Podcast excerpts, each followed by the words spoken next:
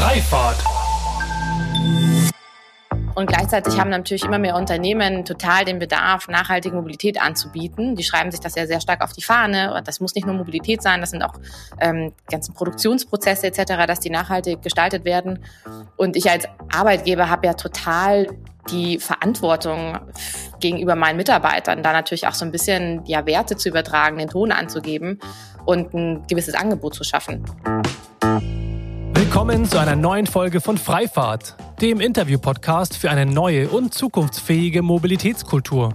Mein Name ist Sebastian Hofer und hier frage ich mich und meine GesprächspartnerInnen sinnbildlich jede Woche wieder, weshalb es in Holland und Dänemark eigentlich selbstverständlich ist, mit einem Lastenfahrrad unterwegs zu sein und wir hierzulande immer noch kostenlosen Parkraum als Grundrecht verstehen. Mit euch zusammen möchte ich unser aktuelles Verständnis von Mobilität auflösen und an einer wünschenswerten Zukunft unserer Fortbewegung basteln. Von Mikromobilität bis zum Hyperloop. Und deshalb spreche ich mit allerlei klugen Köpfen, die uns auf neue Gedanken und Wege bringen wollen. Moin, schön, dass du wieder dabei bist. Oder in diesem Fall müsste ich wahrscheinlich sagen Servus, denn meine heutigen Gäste, und es sind gleich zwei, sind die beiden Mitgründer Nicola Büsse und Andreas Reichert von Mobiko, einem der führenden Anbieter eines digitalen Mobilitätsbudgets aus München. Das Mobilitätsbudget hat letztes Jahr als Alternative zum Dienstwagen einen ordentlichen Aufschwung erlebt, seit auf einmal eine Handvoll Anbieter auf den Markt gekommen sind. Denn es geht im Prinzip darum, das Privileg des Dienstwagens im Rahmen eines modernen betrieblichen Mobilitätsmanagements zu demokratisieren, und auch zu flexibilisieren. Wo heutzutage ein Arbeitgeber um die 800 € Leasingrate und der Arbeitnehmer auch noch ca. 500 € als geldwerten Vorteil zahlen müssen, bietet das Mobilitätsbudget eine charmante Alternative. Statt einem Auto vor der Tür hat man ein sattes Budget zur Verfügung und kann damit Bikesharing, Carsharing, den ICE, die U-Bahn oder den E-Scooter nutzen, wann und wo ich will.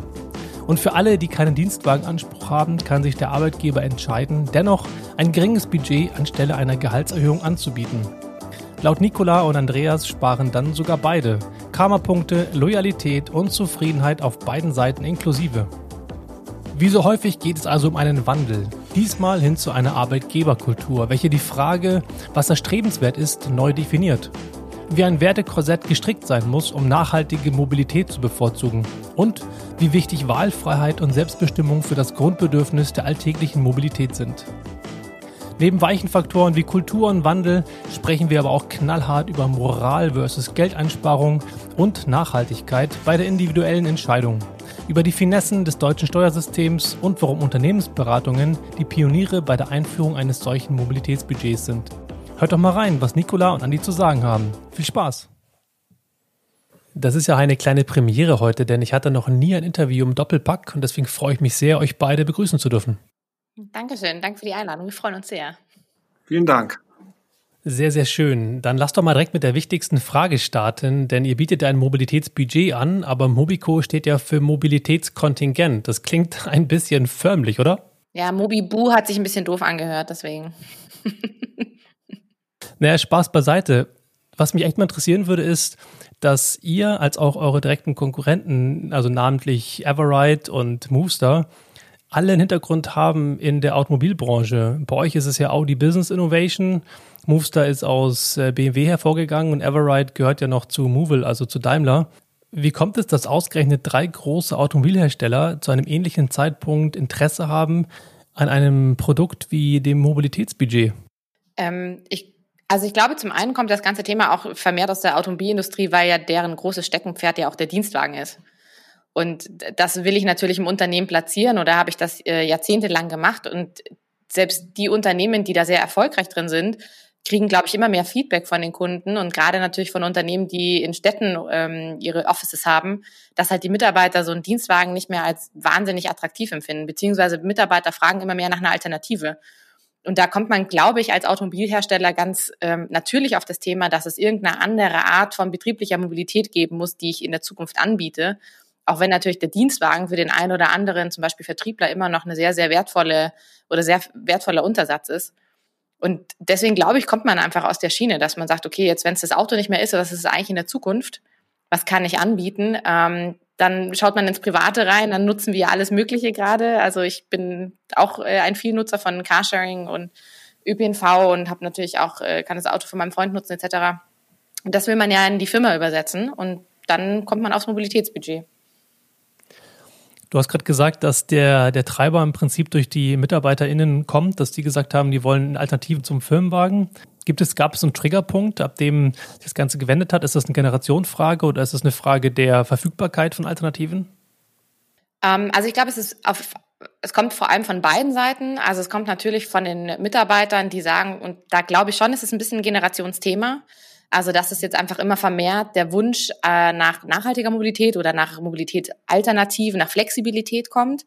Ja, also ich habe irgendwie verschiedene Routen, die ich wähle und für verschiedene Routen ist verschiedene Mobilität irgendwie gut und nutzbar. Und gleichzeitig haben natürlich immer mehr Unternehmen total den Bedarf, nachhaltige Mobilität anzubieten. Die schreiben sich das ja sehr stark auf die Fahne. Und das muss nicht nur Mobilität sein, das sind auch ganzen Produktionsprozesse etc., dass die nachhaltig gestaltet werden.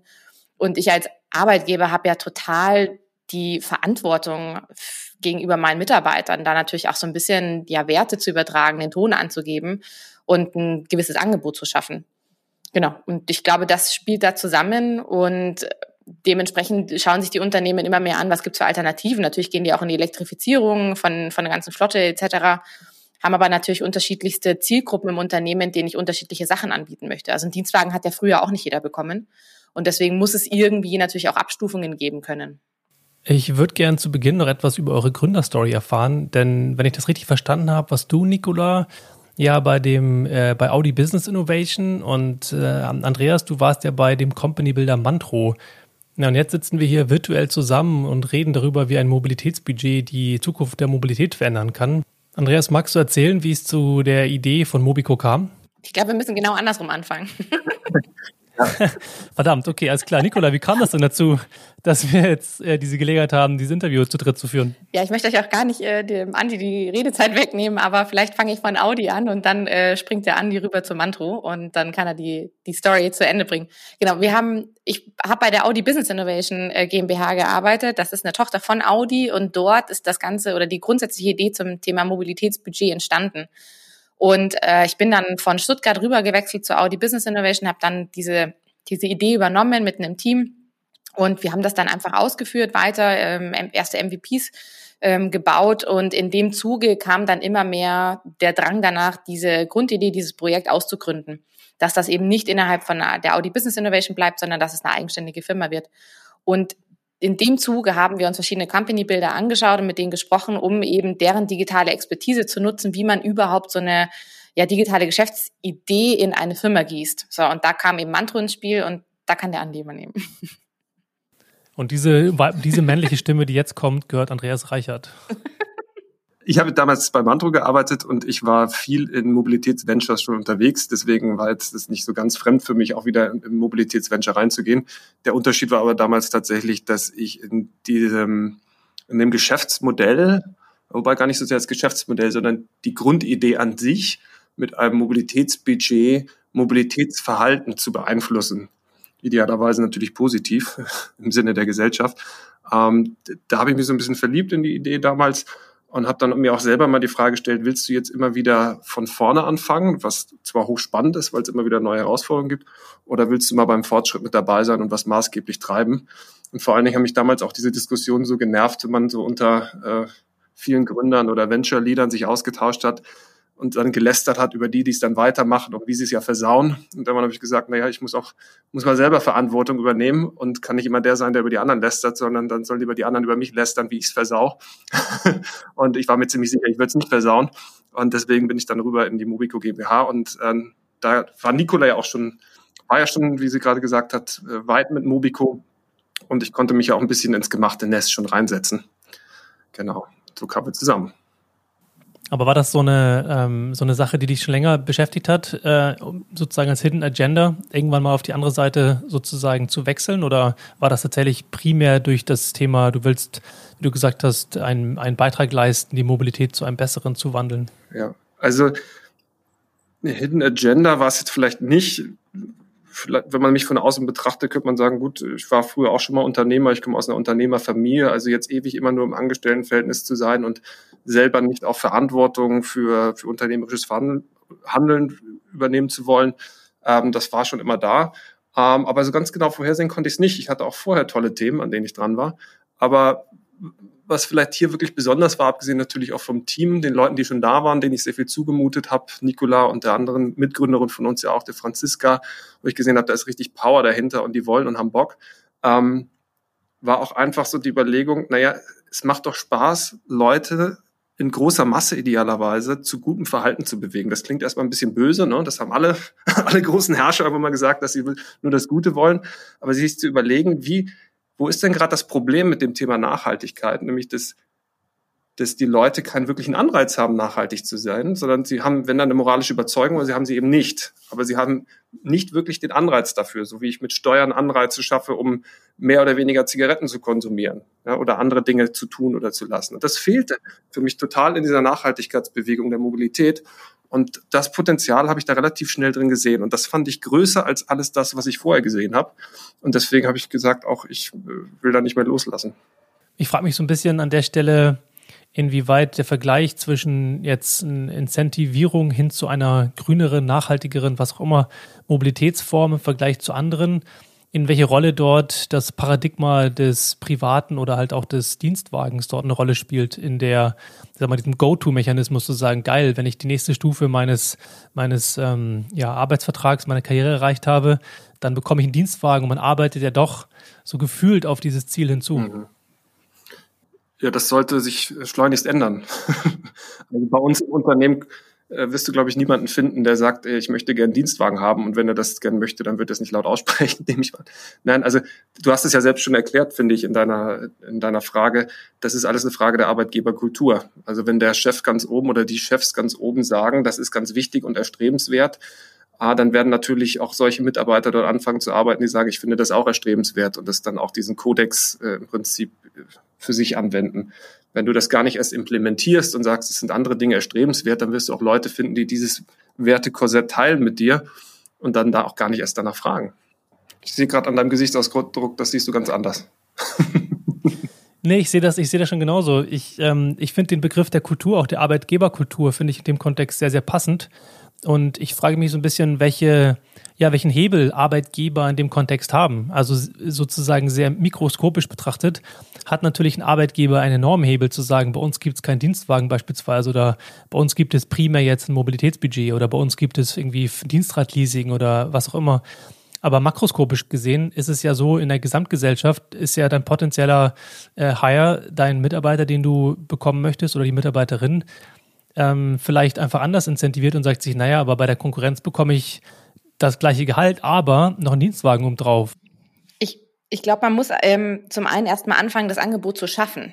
Also wo es kein Angebot im Unternehmen gibt oder keine Alternative, da habe ich natürlich als Mitarbeiter auch dann nicht per se erstmal die Auswahl, mich für was anderes zu entscheiden. Von daher muss das natürlich, ähnlich wie der Dienstwagen zum Beispiel gewachsen ist über Jahre, Jahrzehnte, muss natürlich auch sich solche neuen Angebote müssen sich etablieren, ja, muss es bei mehreren Unternehmen standhaft geben, ja, also es darf natürlich keine Modeerscheinung bleiben, also genauso wie es natürlich die ganzen Mobilitätsdienstleistungen, die es draußen jetzt gibt, das dürfen natürlich auch keine Modeerscheinung bleiben, sondern die müssen eine reelle Chance bekommen gegen eben diese lange etablierten Verkehrskonzepte. Und wenn es dieses Angebot gibt, dann habe ich natürlich als Mitarbeiter auch eine reelle Chance, meine eigene Situation zu überdenken und zu sagen, brauche ich in der aktuellen Situation, in der ich mich befinde, was für Bedürfnisse habe ich eigentlich? Und brauche ich da jetzt den Dienstwagen und nehme ich den jetzt? Und das ist ja trotzdem irgendwie eine Leasingrate, die ich da zahle, beziehungsweise den Geldwertenvorteil. Oder kann ich eben eine Alternative nutzen, ja? Und sei das Jobrad, weil das total gut in meinen Stil passt und weil auch die Entfernung machbar ist, oder sei das eben das Jobticket oder sei das Mobilitätsbudget. Also ich glaube, sobald es erstmal eine Alternative und eine Auswahl gibt, kann ich das dem Mitarbeiter ein Stück weit überlassen, was passt gut zu dir.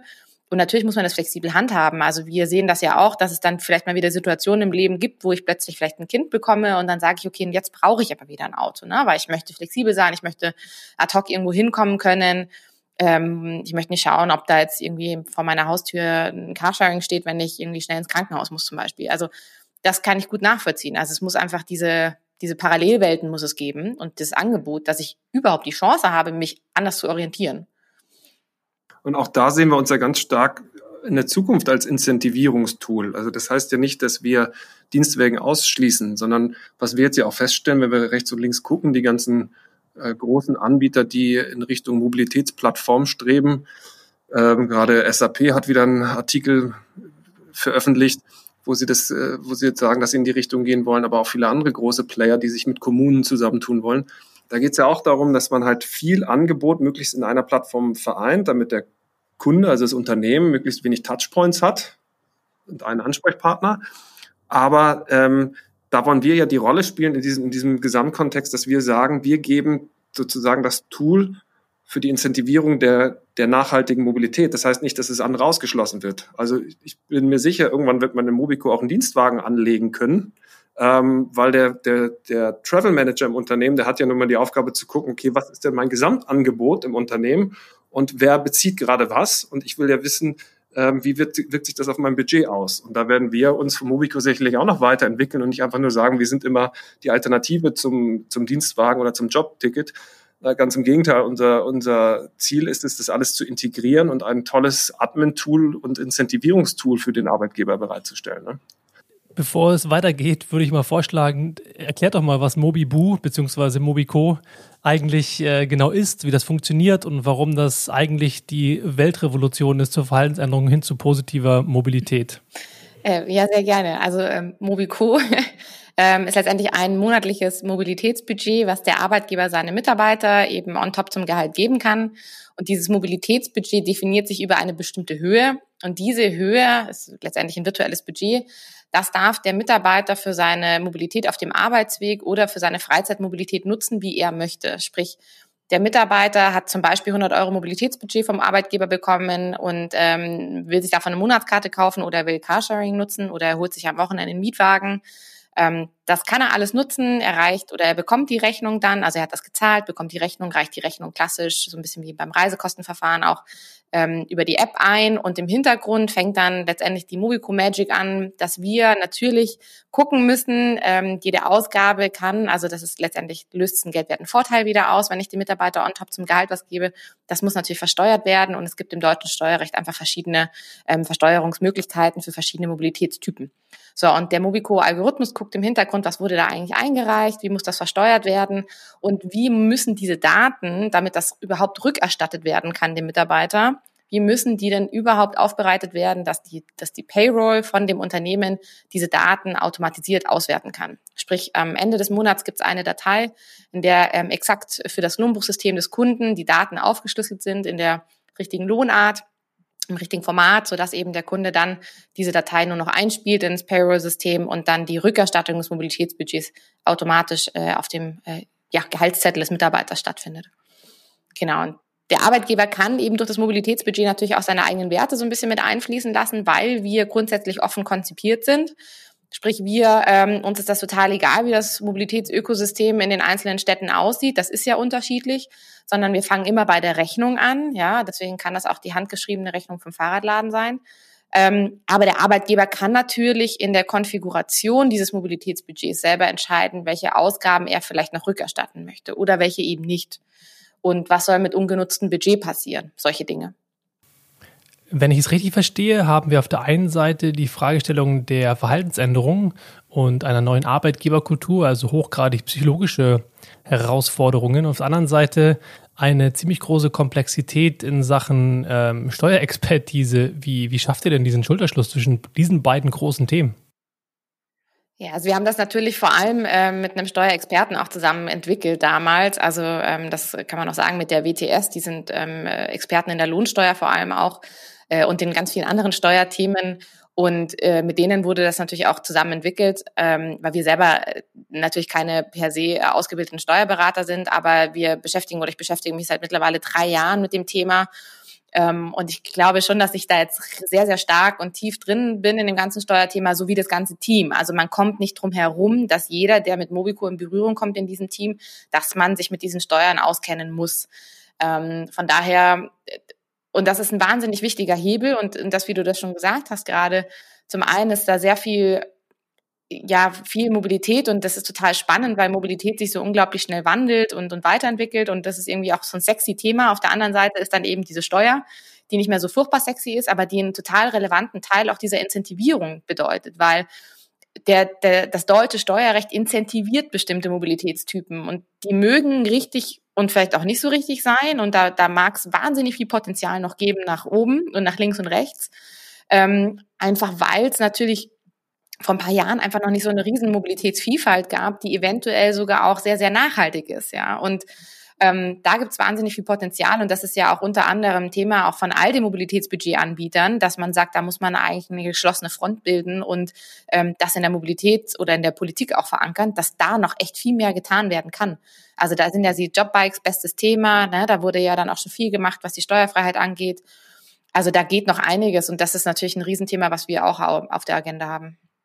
Das war ja auch für uns total kontraintuitiv, eigentlich mit so einer Nische zu starten. Also das ist ja erstmal, wenn du anfängst, ein Startup darauf aufzubauen, dass du halt für ein Land ein Steuerproblem löst, dann würden erstmal sagen, Moment, skaliert das überhaupt? Ja?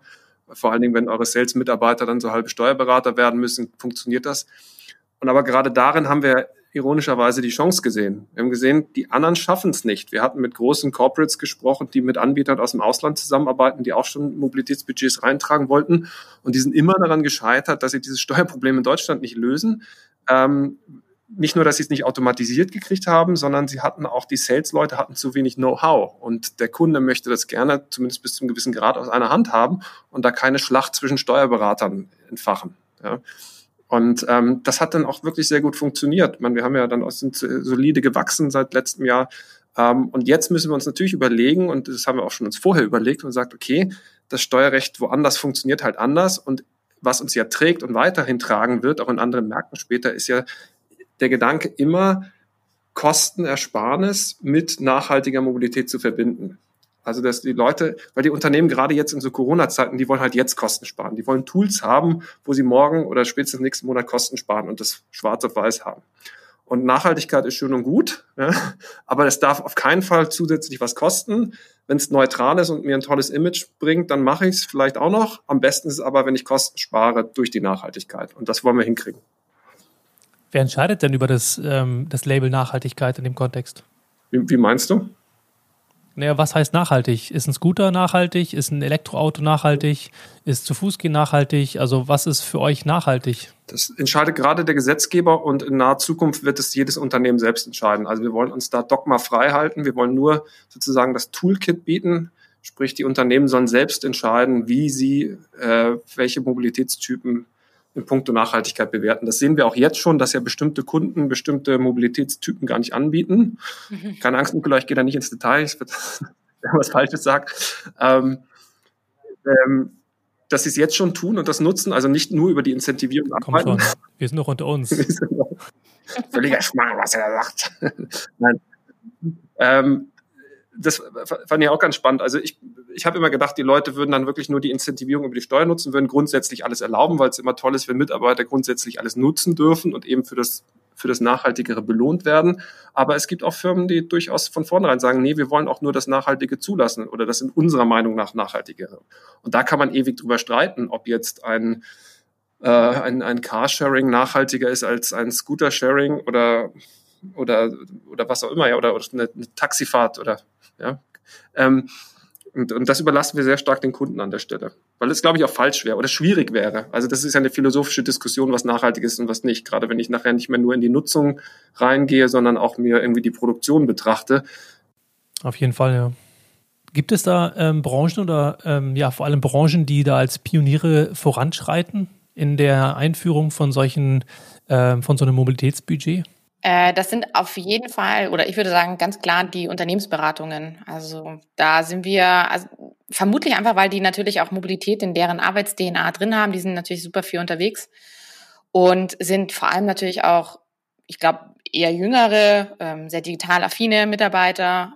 Und die sind natürlich alle in den großen Städten unterwegs. Also die ganzen Unternehmensberatungen sitzen ja nicht nur in einer großen Stadt, sondern haben eigentlich die verschiedensten Offices in allen großen deutschen Städten. Und da kommt immer das Problem, dass wenn ich jetzt ein gleichwertiges Mobilitätsangebot anbieten möchte, all meinen Mitarbeitern, und ich habe ja irgendwo eine Zentrale, sprich die HR-Mitarbeiterin zum Beispiel, oder der HR-Mitarbeiter muss jetzt ein Mobilitätskonzept für alle Standorte entwickeln, dann ist es natürlich immer sehr, sehr naheliegend, dass ich erstmal sage, okay, den öffentlichen Personennahverkehr, den biete ich jetzt erstmal an, aber dann fang mal an, mit all den verschiedenen Verkehrsverbünden überhaupt rauszufinden, welche Kontingente du abnehmen musst, ob du irgendwas bekommst an Rabatten, wie der Prozess läuft. Bei dem einen musst du es rückerstatten, beim anderen muss es der Mitarbeiter einreichen. Also das ist leider Gottes nicht so wirklich harmonisiert und sehr, sehr kompliziert. Und da hören dann gerade solche Unternehmen, die sehr verteilt sind, hört dann, glaube ich, der Spaß auf.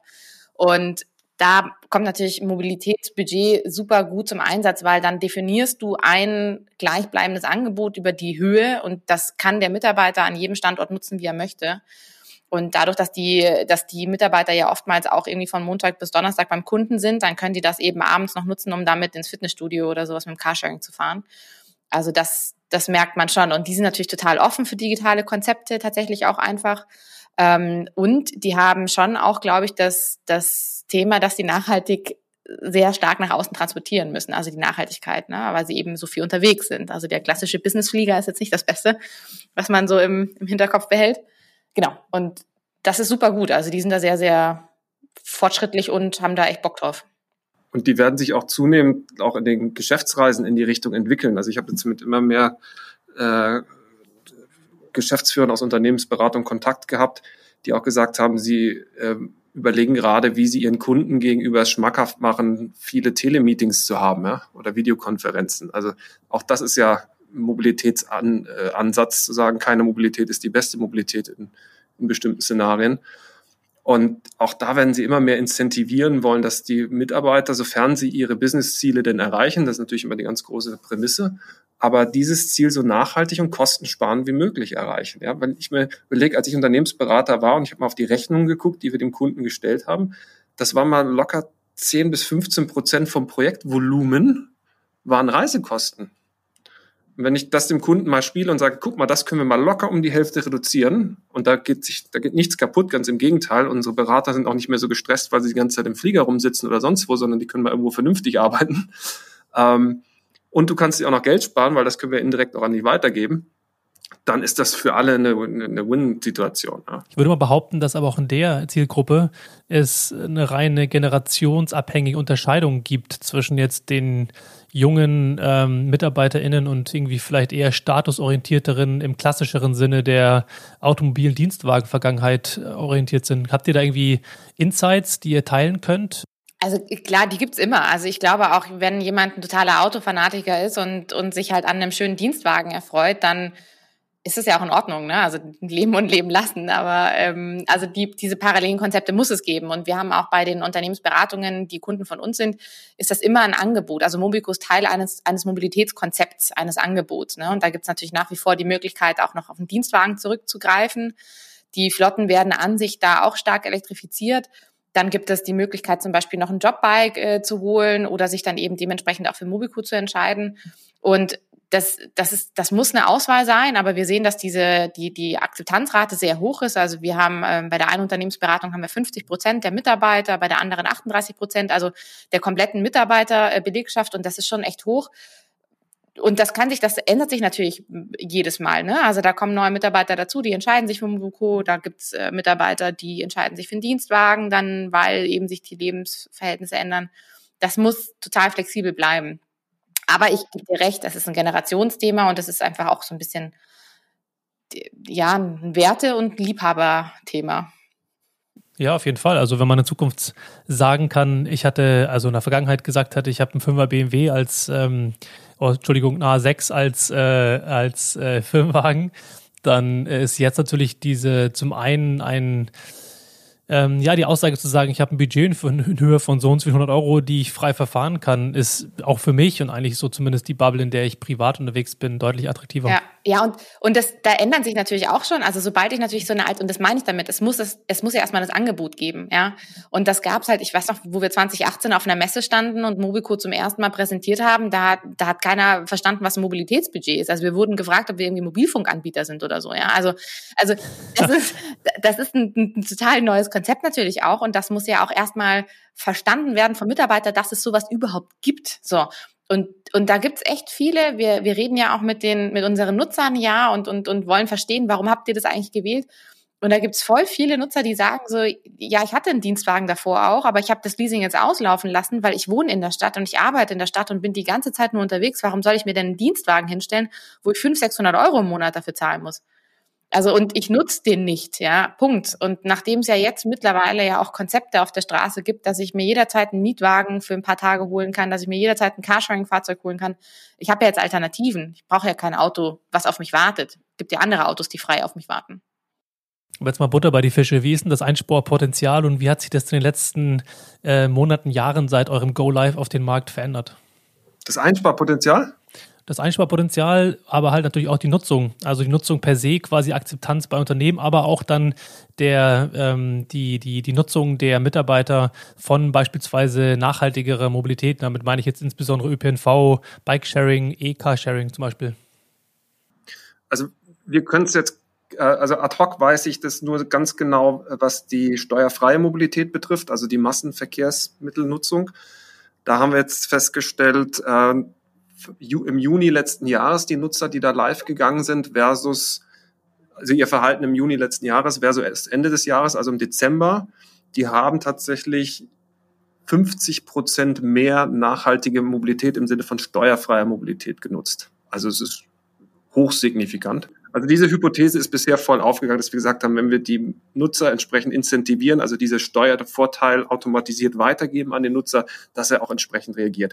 Jetzt hast du schon Unterschied natürlich im Einkommen. Also du hast ja sowieso, sagen wir so, bei den Senior-Managern, die dann irgendwie mal ganz weit oben mit dem Einkommen sind und jeder Euro hin oder her und Steuerersparnis dann auch nicht mehr ganz so zu Buche schlägt, ist natürlich auch das Mobilitätsverhalten dann nicht das Gleiche, ja. Also das können wir durch Mobiko auch nicht ändern und war ja auch gar nicht ursprünglich unsere Absicht. Aber bei der großen Masse konnten wir das feststellen. Was jetzt die Veränderung hin zu Carsharing und Co. geht, dass wir haben zwar einen schönen Mobilitätsreport und werten das auch immer regelmäßig aus, da haben wir jetzt aber noch keine Incentivierung hinter. Also das ist ja gerade das, was auch so ein bisschen in unserer Pipeline steht, den Unternehmern da mehr Autonomie zu gewähren, bestimmte Mobilitätsformen zu incentivieren. Wie funktioniert das genau, diese Art der Incentivierung? Also welchen Hebel nutzt ihr da, um solche Formen zu incentivieren oder vor allem auch die Frage des Homeoffices? Also habt ihr gerade schon angesprochen, dass das ja auch zukünftig, gerade jetzt, wir lernen es ja, es funktioniert hervorragend. Ihr selber sagt ja, dass es bei euch gut funktioniert, dass MitarbeiterInnen auch schon gerne mehr zu Hause bleiben würden. Also wie kriegt man das incentiviert?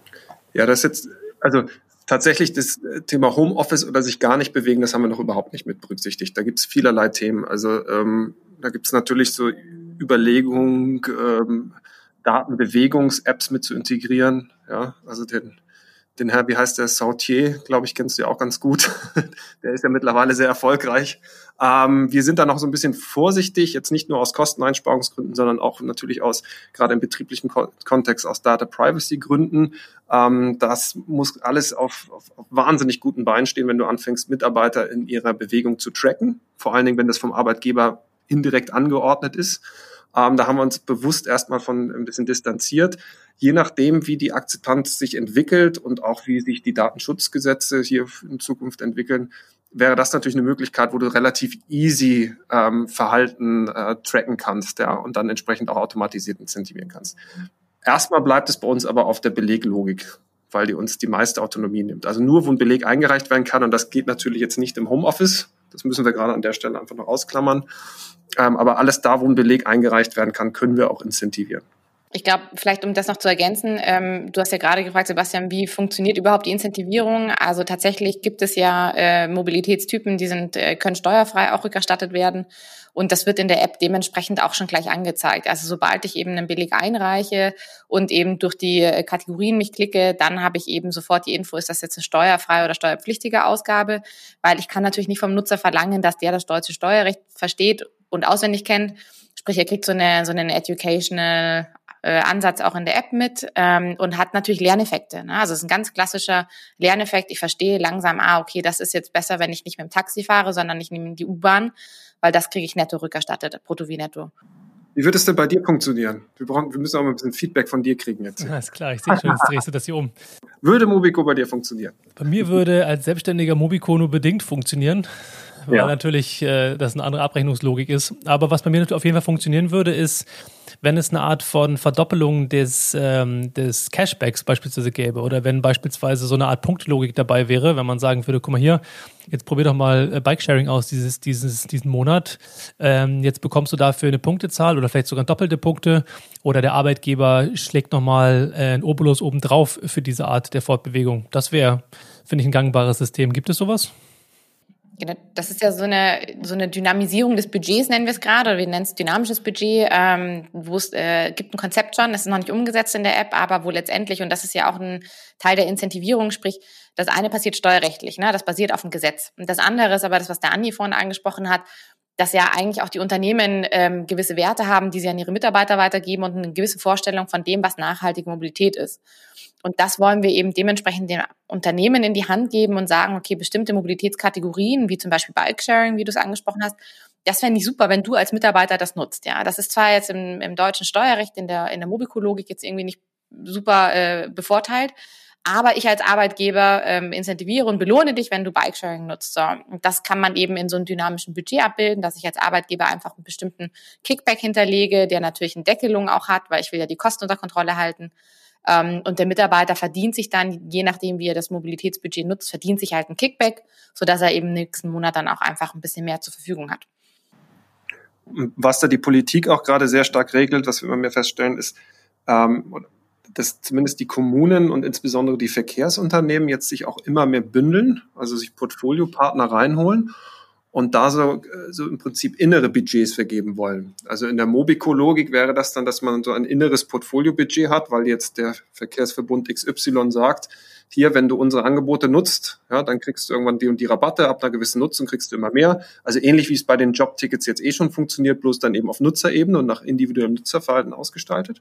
Und dann gibt's ja die Außenmobilität außerhalb dieses Netzwerks, weil es wird ja weiterhin erstmal kommunal organisiert und bis wir es mal haben, dass wir nationalen Budgetgedanken haben oder Portfoliogedanken, wo wir dann alles von überall buchen können, das dauert ja sicherlich noch.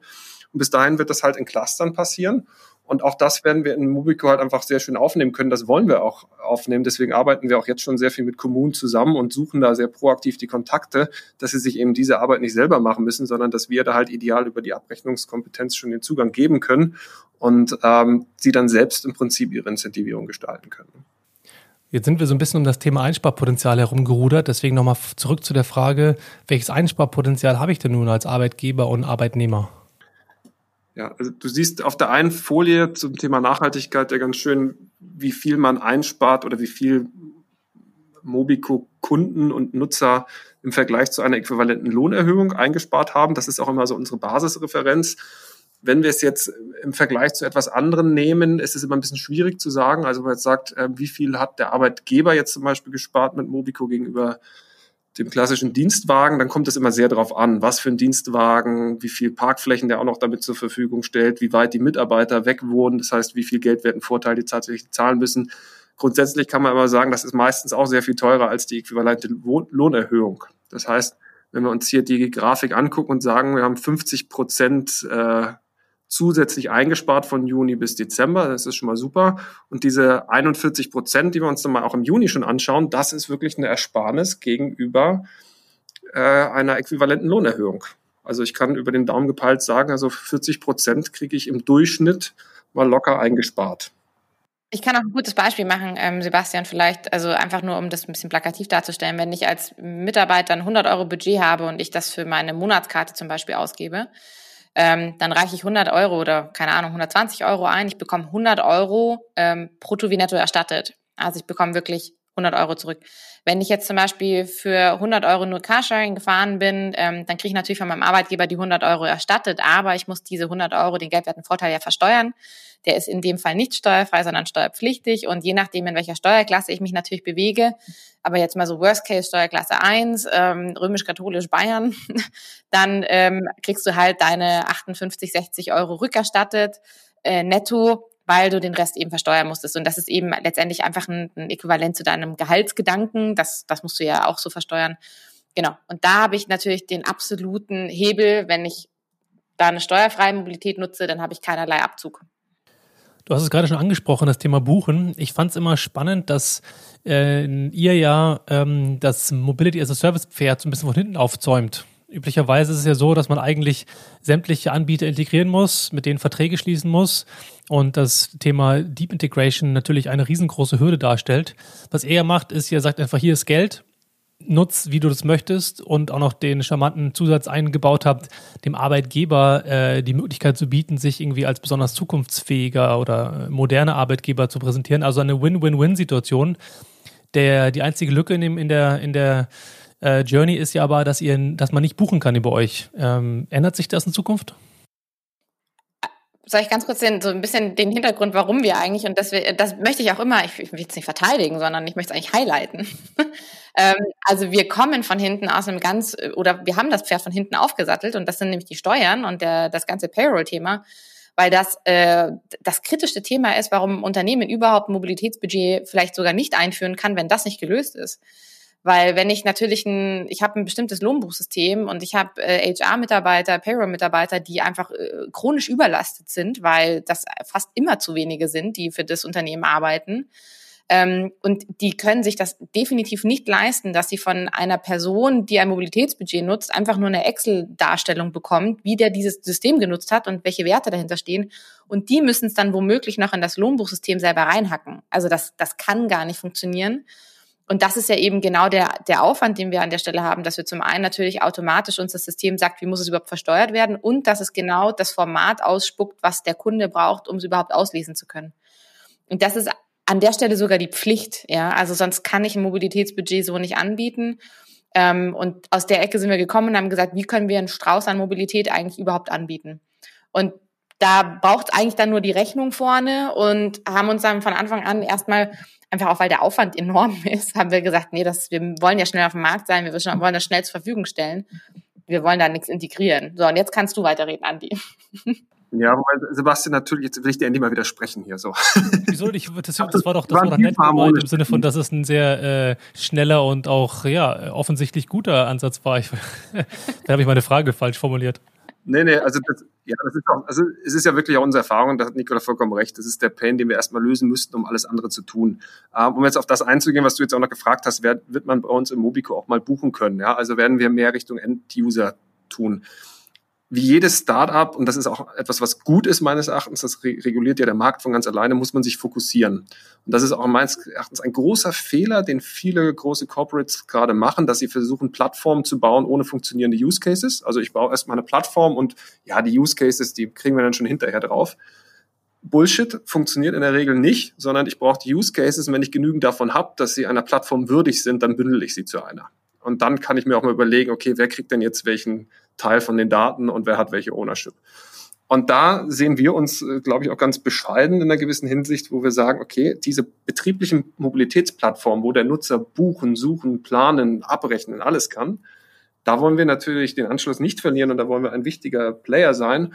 Aber wir wollen da weiterhin durch unsere Abrechnung und Incentivierungs- und Verwaltungs- und Reporting-Kompetenz, wenn du so willst, gegenüber dem Arbeitgeber bestechen. Und das ist schon eine Riesenaufgabe. Wenn man die gut macht, dann sind wir alle, glaube ich, sehr stolz auf uns, und dann haben wir da auch Mehrwert geleistet. Aber wir werden nicht eine Meta-Buchungsplattform werden. Das glaube ich einfach nicht, weil das probieren schon viele und es kostet wahnsinnig viel Geld, und zurzeit ist das Geld auch nicht so einfach zu kriegen im Markt. Und es dauert viel zu lange. Die Frage, auf die ich hinaus will, ist, inwieweit das Motiv, welches euch ja bewegt, nämlich die Verhaltensänderung hin zu einer besseren, einer nachhaltigeren Mobilität, inwieweit die umsetzbar ist mit dieser Lücke. Also mit dieser Lücke, die da existiert zwischen der Einfachheit für die Nutzung, die ja häufig proklamiert wird als die notwendigste Voraussetzung für den Wechsel von einem privaten Auto hin zu geteilter Mobilität. Denn ich finde es spannend, dass auf der einen Seite die einheitliche Meinung existiert, man bräuchte diese One-App to Rule It All, diese eine Maß-App, welche sämtliche Mobilitätsangebote integriert und somit den maximalen Komfort für die Nutzer und die NutzerInnen mit sich bringt. Ihr beweist ja aber quasi gerade, dass es auch anders geht. Ja, genau. Sehe ich persönlich genauso wie du. Damit muss man anfangen. Man sieht es ja auch nicht nur im Mobilitätsbereich, du siehst es ja auch bei den großen IoT-Plattformen. Was gibt es da Player, die große Datenaustauschplattformen ins Leben rufen wollen und dann die Daten von den anderen Industrieunternehmen haben wollen? Und auch das ist sehr schwierig. Ich glaube auch, dass es das schon irgendwie geben wird, in irgendeiner Form der Aggregation. Also dann wird man halt bestimmte Partner white labeln und der Plattformanbieter wird dann halt nicht mehr im White Label sein oder es wird für das Unternehmen gewhite labelt, wie auch immer das nachher aussieht. Das ist, glaube ich, noch ein bisschen schwer zu sagen.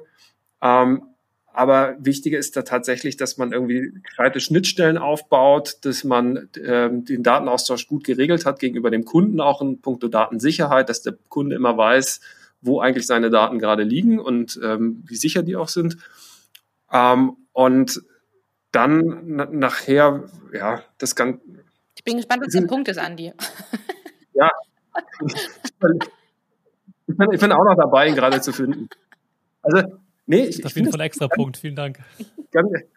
Ganz schwierig, den finalen Punkt auch tatsächlich in der Zukunft zu sehen, wo das mit der betrieblichen Mobilität hingeht. Also vielleicht können wir das Beispiel Belgien nutzen. Belgien ist ja quasi gerade letztes Jahr im März vorgeprescht sozusagen mit ihrer gesetzlichen Regelung für betriebliche Mobilität. Und vielleicht ist dort vielleicht braucht man noch die zusätzliche Rolle der Legislative, die Arbeitgeber mehr in die Pflicht zu nehmen.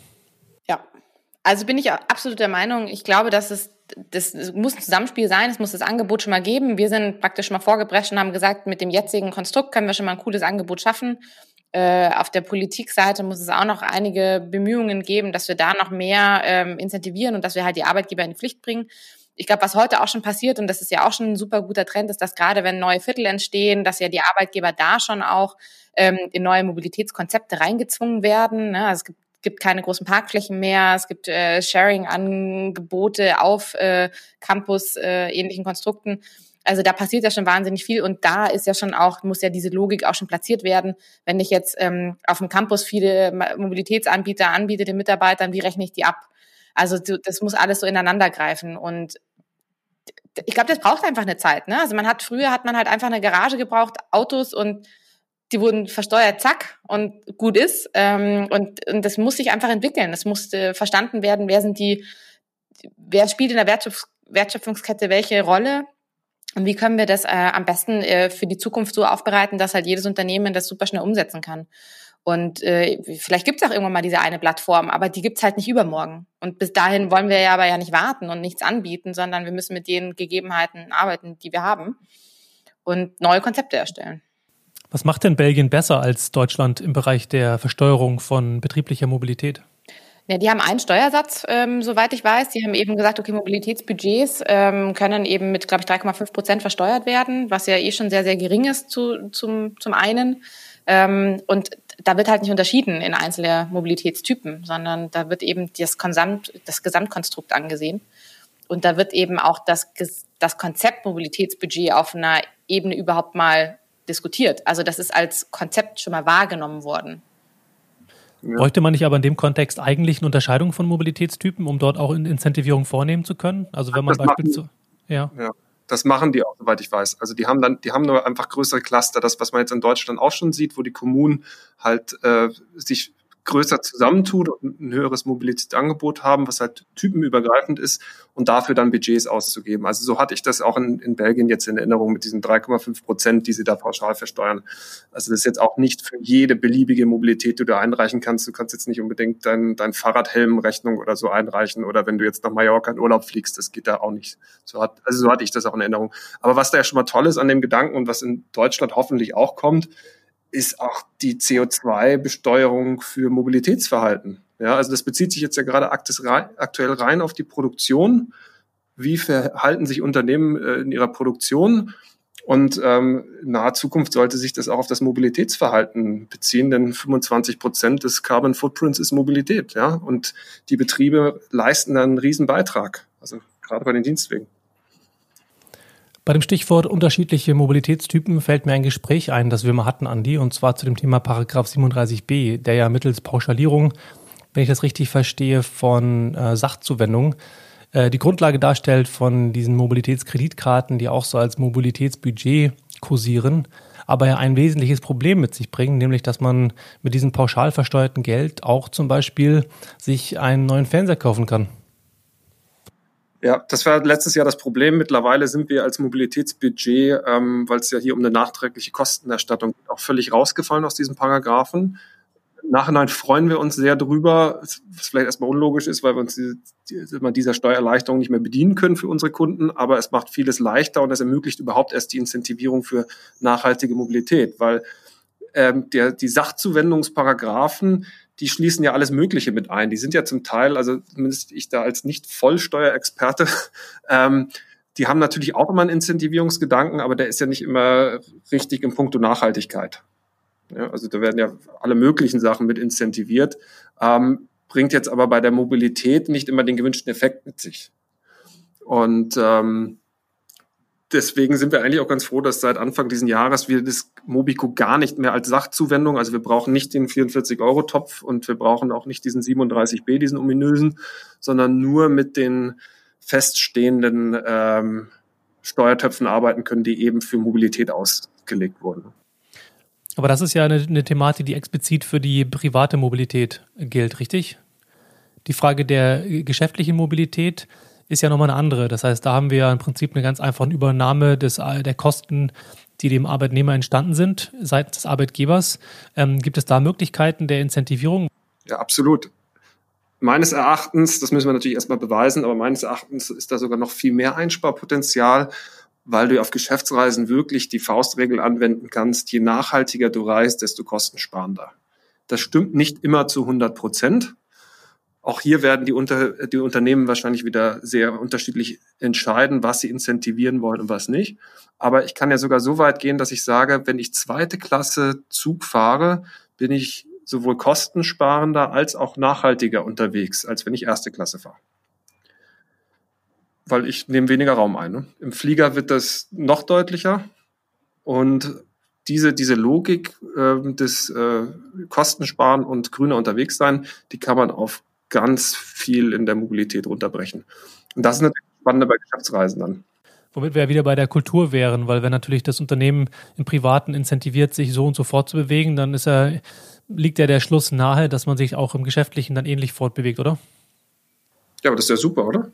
Ja, klar, natürlich. Also ist ja keine Gegenthese, sondern nur die Überlegung, wie man es schafft, dass es holistisch, dass es insgesamt gesehen wird oder sich so dann die Verhaltensänderung hin zu einer nachhaltigeren Fortbewegung zu gestalten.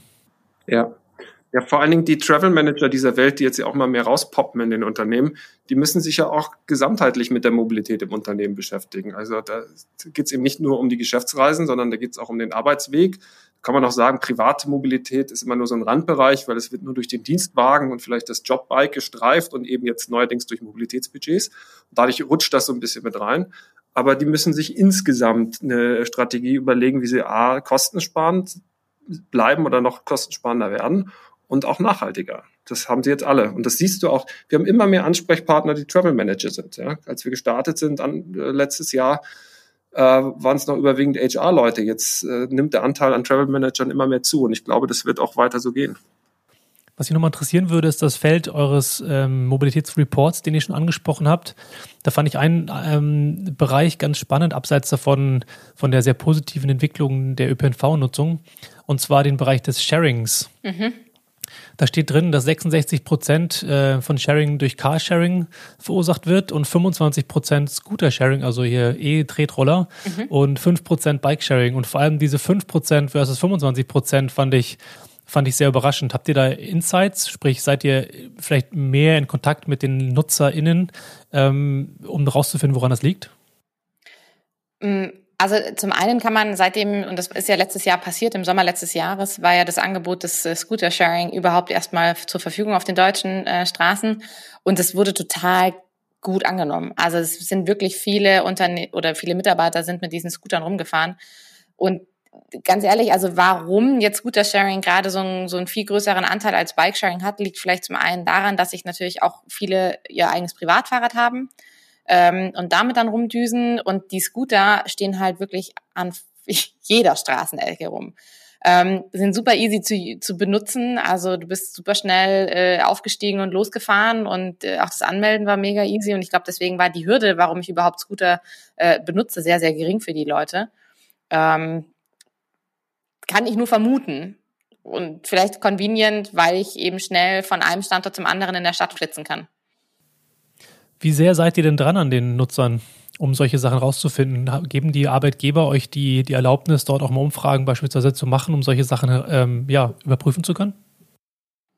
Also zum einen vielleicht, wir haben natürlich immer die Möglichkeit, dass der Nutzer auf uns zukommt. Also gerade, es gibt ja immer mal wieder Fragen, wie kann ich das abrechnen, darf ich das abrechnen? Und in dem Zuge lernen wir natürlich viel vom Nutzer. Also allein die Fragen, die stellen, helfen uns natürlich, unser System noch besser zu verstehen, weil für uns ist es natürlich immer so ein No-Brainer, wie Mobiko funktioniert. Aber für jemanden, der damit nichts zu tun hatte bisher, vielleicht doch nicht. Und dann stellen wir natürlich ab und zu mal ganz klassisch einfach Fragen in der App, die beantwortet werden können oder nicht. Um das Gespräch mal zum Ende zu bringen, die Frage, wie seid ihr eigentlich so unterwegs? Ihr fordert ja oder ihr fördert ja eine nachhaltige und ein sehr positives Bild einer Mobilitätskultur. Wie seid ihr selber so unterwegs? Also wenn ich in mein Konto reinschaue, in mein Mobiko-Konto, dann habe ich einen sehr, sehr schönen Mix aus ÖPNV, nämlich mein Langstreckenbus, den ich in die Arbeit nehme, und Carsharing. Bei mir hat Mobiko auch dahingehend wunderbar funktioniert. Ich wohne auf dem Land draußen und bin am Anfang auch noch relativ viel mit dem Auto reingefahren. Ich wohne da fast in Österreich drüben. Ist auch gar nicht so einfach, anderweitig herzukommen. Wir haben aber durchaus einen Bahnhof und ich habe wirklich auch nicht zuletzt aus Nachhaltigkeits- und Kostenoptimierungsgründen auch gesagt, ich fahre jetzt öfter mal mit dem Zug rein und bin dann nachher nur noch einmal die Woche mit dem Auto reingefahren und den Rest halt mit dem Zug. Das kann man da auch sehr schön sehen. Ja. Aber generell würde ich mich eher als Normalo bezeichnen. Ja? Ich bin kein Öko-Freak und deswegen stehe ich auch so hinter Mobiko, weil es, glaube ich, sehr auf Leute abzieht wie mich, denen Nachhaltigkeit sehr wichtig ist, die aber auch immer wieder an ihre Moral erinnert werden müssen. Also die jetzt sich nicht organisch nachhaltig jeden Tag verhalten, sondern denen man auch mal wieder spiegeln muss, hey, guck mal, wenn du das tust, das wäre cooler für alle und nebenbei, du kriegst auch noch was dafür. Ja? Also bei mir funktioniert das wunderbar. Und ich hoffe, dass viele so ticken, weil dann haben wir eine Chance, dass zu verbessern. Apropos Ticken, wie hat sich das denn verändert in der Wahrnehmung jetzt beispielsweise bei Audi Business Innovation, seit ihr existiert? Kann ich mir vorstellen, dass da auch so ein Shift in der Wahrnehmung stattgefunden hat von, man sagt, hey, wir haben hier die Weltidee, mittlerweile seid ihr recht erfolgreich am Markt und es hat sich ja doch einiges verändert. Wie ist da so das Feedback intern? Competition.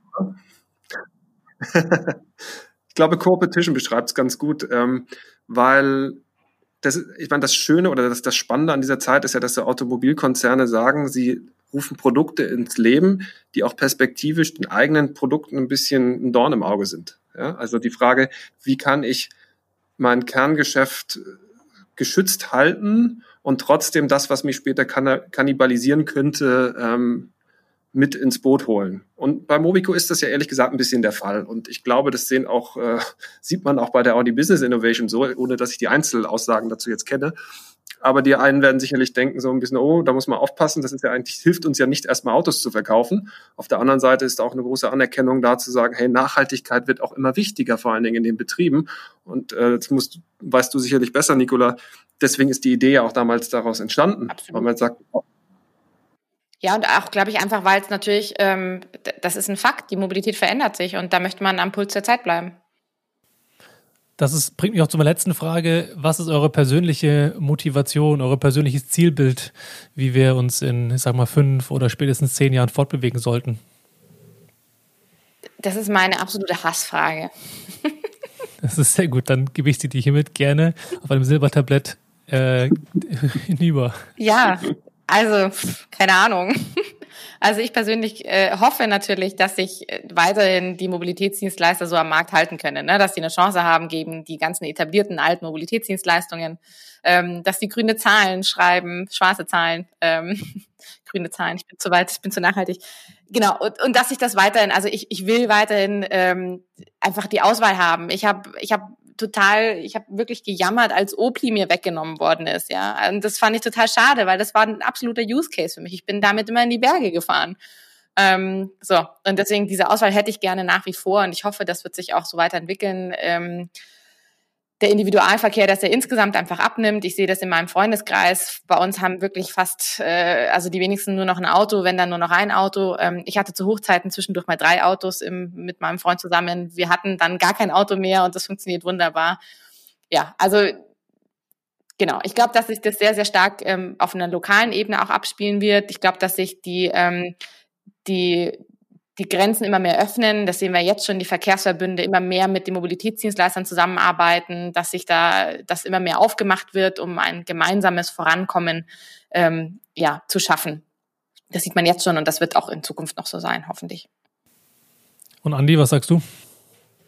Ich würde mich sehr freuen, wenn die Mobilität in Zukunft immer der Wohnqualität untergeordnet ist. Also, dass wir auf jeden Fall weiterhin Fragen zulassen, wie ist Mobilität grundsätzlich sinnvoll? Und dann auch natürlich immer überlegen, wenn ja, welche Mobilität und dann die, die am den geringsten negativen Einfluss auf die Wohnqualität in der Zukunft hat. Und dabei würde ich jetzt keine Aussagen treffen, was da das Richtige ist, ob da jetzt Carsharing besser ist oder ob wir jetzt morgen gleich alle den ganzen Individualverkehr aus der Stadt verbannen können. Das ist sicherlich eine komplexere Fragestellung, die man da beantworten muss. Aber in Zukunft sollten wir darauf hinarbeiten und alles dafür tun, was dafür notwendig ist. Aber das passt ja hervorragend zu eurem Angebot, nämlich ich begreife das ja auch so, dass ihr eine Art fruchtbarer Boden seid, auf dem eben das, was draußen passiert, wachsen kann. Ihr wollt die Auswahl bieten und ihr seht, dass da noch viel Potenzial ist, wo ihr letztendlich dann beitragen könnt, als eben dieser Enabler, sag ich mal, dieser fruchtbaren Boden. Deswegen sage ich vielen, vielen Dank für eure Zeit. Es hat mir sehr viel Spaß gemacht. Danke dir auch. Vielen Dank, uns auch.